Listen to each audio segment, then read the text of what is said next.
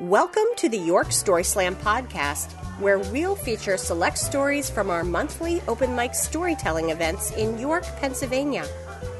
On February 16th, 2016, 12 storytellers shared their stories with a sold out crowd at Holy Hound Tap Room in downtown York. The theme for the evening was sick, so we heard a lot of tales of various body fluids emitting from various parts of people's bodies. Brad Jennings had the highest score with his story about a few times when he was sick. Here's Brad. Okay, so um, one morning while I was in the bathroom, I passed out while taking a really intense shit. and at the emergency room, the doctor asked me what happened, and I said, it felt like I had to shit out a football. Like a regulation NFL football and it was painful, and I couldn't make it stop, and I got sweaty, and I got dizzy, and I got lightheaded, and I passed out. And the ER doctor asked me, Has anything like this ever happened before? And I said, Yes. Uh, it wasn't the football deal, it was like more of a regular, bad, intense bathroom situation. Uh, but it was many years ago, and I was in the situation, and I got sweaty, and I got dizzy, and I got lightheaded, but what I did was I kicked my pants off my ankles to get some better leverage. And a couple minutes later, I took off my shirt to wipe the sweat off of my forehead and then used it as a like a pillow when I put my head in my hands just for some comfort. But it didn't matter. I got more sweaty, more dizzy, more lightheaded, and I passed out. And when that happened, my body went into convulsions. And my wife at the time came running to see what was going on, and she opened up the bathroom door, and what she saw was me, unconscious, convulsing, completely naked. At that point, I fell on the floor and I kind of uh, woke up, and she said, Don't worry, the ambulance is on the way. And I looked down, saw that I was naked, realized I had a shit smeared ass. And I said, No, cancel the ambulance. cancel the ambulance. So we canceled the ambulance. I told the ER doctor that story mostly. And she asked if anything like that had, had, had ever happened again. And I said, uh, Well, almost. A couple years ago, um, I took my boss to a Phillies game, and on the way there, we stopped at a bar for a drink and I got the feeling like there was going to be an intense bathroom situation. So I ran to the men's room, and when I went in there, I saw four things two urinals, one toilet stall, one oversized bathroom attendant wedged between the sink and the toilet stall.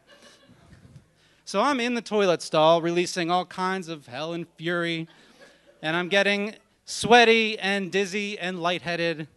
And apparently, I was getting a little smelly because the attendant stood up, reached over the stall wall and emptied a can of air freshener on top of me. Shh.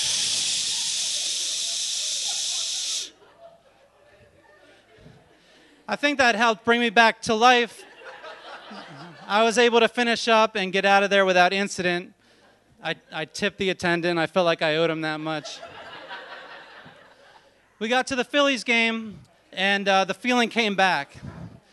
So I ran into the bathroom at the Phillies Stadium, and if you've ever been to a Philadelphia sports venue's bathroom, you know it's no place for the weak. Um, but there I was, um, very sweaty, very dizzy, very lightheaded. And just before I passed out, I texted my boss, Need help, find me in bathroom stall. and I have to imagine him looking at this text message with no context and asking himself, how much do I really even like this guy? Luckily for me, I never had to find out because somehow I got through it. I was able to leave the bathroom and off to the game we went. So I told the ER doctor that story, kind of. And she said, Has anything else ever made you pass out? And I said, Yes, I'm very squeamish.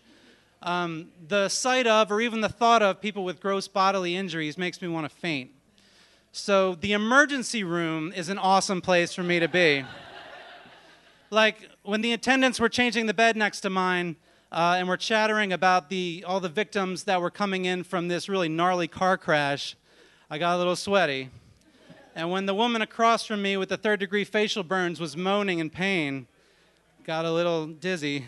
And when the announcement came over the intercom, uh, housekeeping to the triage bathroom, housekeeping to the triage bathroom, I got a little lightheaded. But luckily, a minute later, the doctor came, told me what had happened to me, said I was free to leave, and I got the heck out of there. Four days later, I had a follow up with my family doctor. And he comes in the room and he's studying the notes that he'd gotten from the ER, and he says, So, did you ever shit out that football? Thanks, guys. That's my shitty story.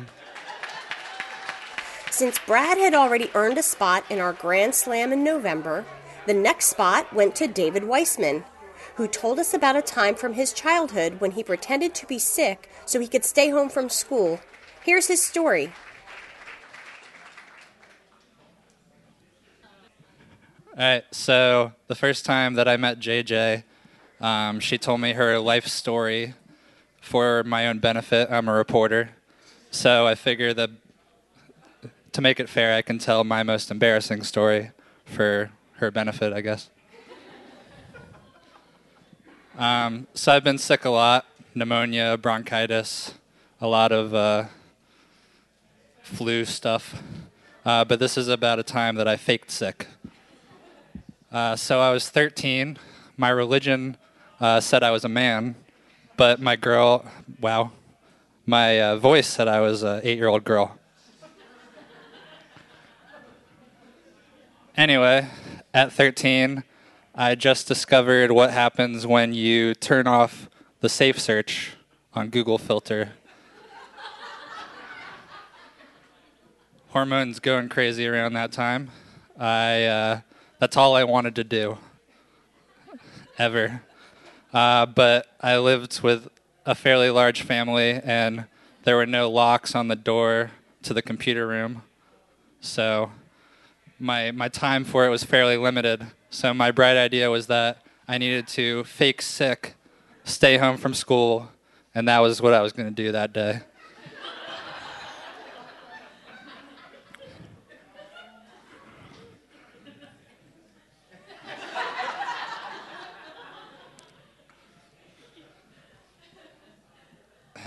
Um, at that time, I did not realize that we had a maid that comes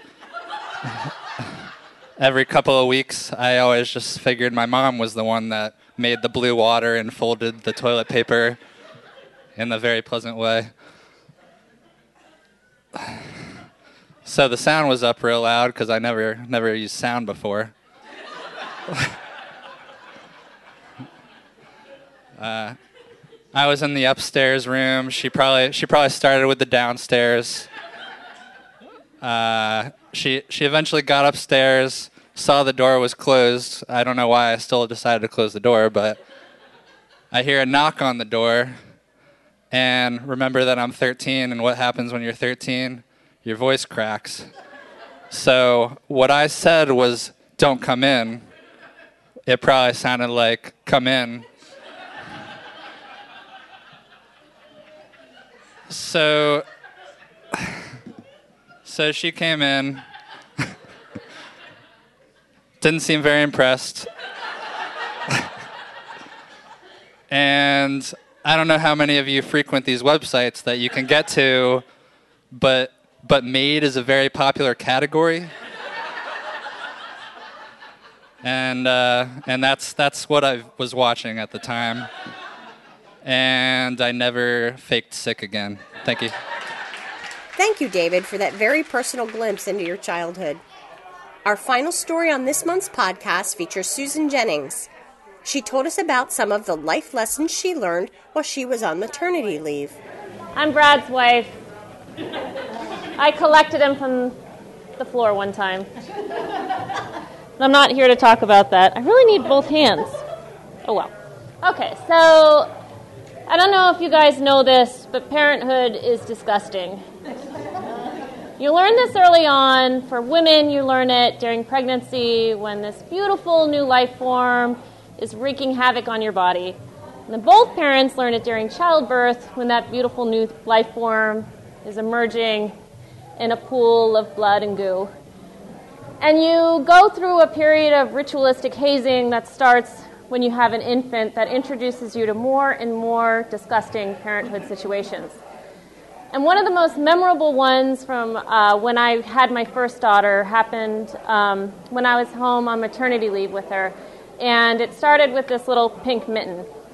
And it was the type of mitten that you put on an infant's hand to make sure that they don't scratch their face and make them look like they've been attacked by a badger or a wolverine. And um, so that's where the story begins. There is one day when I am, no doubt, in front of a pile of dirty dishes and a pile of dirty laundry, holding a newborn, and I look out in my yard and I see something on a pile of leaves and I say, hmm, that's weird, what's that? And I think maybe, oh, that looks like one of those little pink mittens that I put on, on Lily's hands to prevent her from scratching her face and making her look like she was attacked by a wolverine. But I don't go out and get it because at that point in time, having a newborn, anything beyond just caring and feeding for that child seems like it's like climbing Everest. So I don't go outside and get the mitten from the yard, which is a decision I'd come to regret. So a couple of days later, um, it's the afternoon. There's some peace and quiet in the house, which rarely happens when you have a newborn. Lily is sleeping in her infant swing so peacefully, and I'm preparing to go back to work from my maternity leave. Since I had made the decision to nurse Lily, it was time to, um, I, I, wanted to use my breast pump to start expressing milk. Um, for those of you who have never used a breast pump before, which I am assuming is no more than half of you, um, here's how it goes.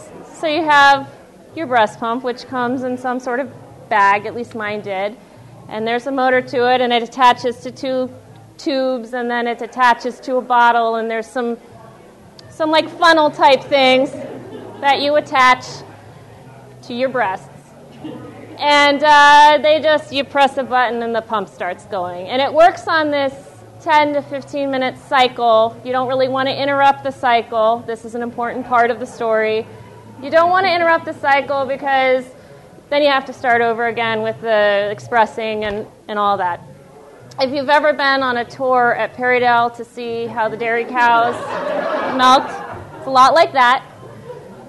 So it's the afternoon, and the other thing with the, the breast pump is that you know the goal is to be relaxed. You're in a serene setting. You're just hanging out because it's important when you're pumping to not have stress because that affects your milk production.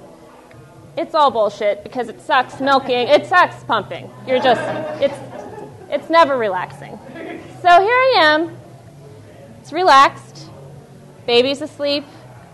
Sitting on the couch. Turn on the HGTV. Watch a little House Hunters. Get my pump ready. Sitting there. Okay, here we go. Press the button. Cycle starts pumping. The dog wanders into the living room. We have this little beagle mix named Snacks. His name is very appropriate. And he wanders into the living room and he looks like he's in some sort of abdominal distress. And he starts doing this thing where he's like craning his neck, you know, like that, and he starts making this horrible gagging noise. And I realize as I'm sitting there pumping that he's about to throw up all over the living room carpet, which, if I haven't mentioned, is white. So I'm sitting there, baby's asleep. I see the dog's about to yak all over the rug, and I'm like, Snacks! Try to move him aside. Snacks! Aside! Snacks! That just pushes him a little bit further down the carpet, where he proceeds to throw up the contents of his stomach in a big bile covered colored pile of goo, in the middle of which sat the little pink mitten from the yard. And I was like, hey, that's where that went. And then I was like, oh, it's gonna stain the rug. And I'm like, you know what? I can't control the situation right now. It's a very important lesson to learn early on in parenthood that you have no control. And so I sit there and I wait for the, and I watch as, as the stain sets in. And the dog kind of all of a sudden turns around and sniffs, starts sniffing at the little pile of vomit like it's seeing a steak, and he proceeds to gobble it all up. and again, there's nothing I can do. This is an important lesson.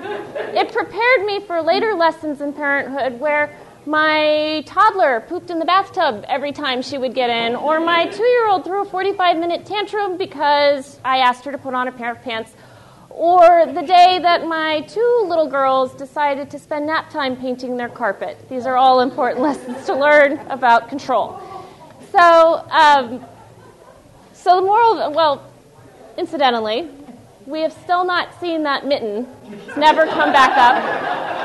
I'm assuming it could reappear any day on our living room carpet, which we have replaced and is now dark gray and very shaggy. and that's my story. Sorry about the white carpet, Susan.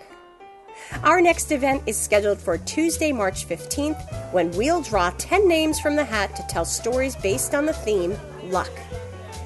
Remember, you can purchase tickets on our website, yorkstoryslam.com, and while you're there, you can sign up for our monthly newsletter. You can also follow us on Twitter at York Story Slam, as well as on Facebook. Our podcast is produced with support from the Beer Ace Find them at thebeerace.com. We hope to see you on stage soon. Thanks for listening. This Story Slam podcast is produced by Carla Wilson of Wilson Media Services. Theme music composed and performed by David Wilson.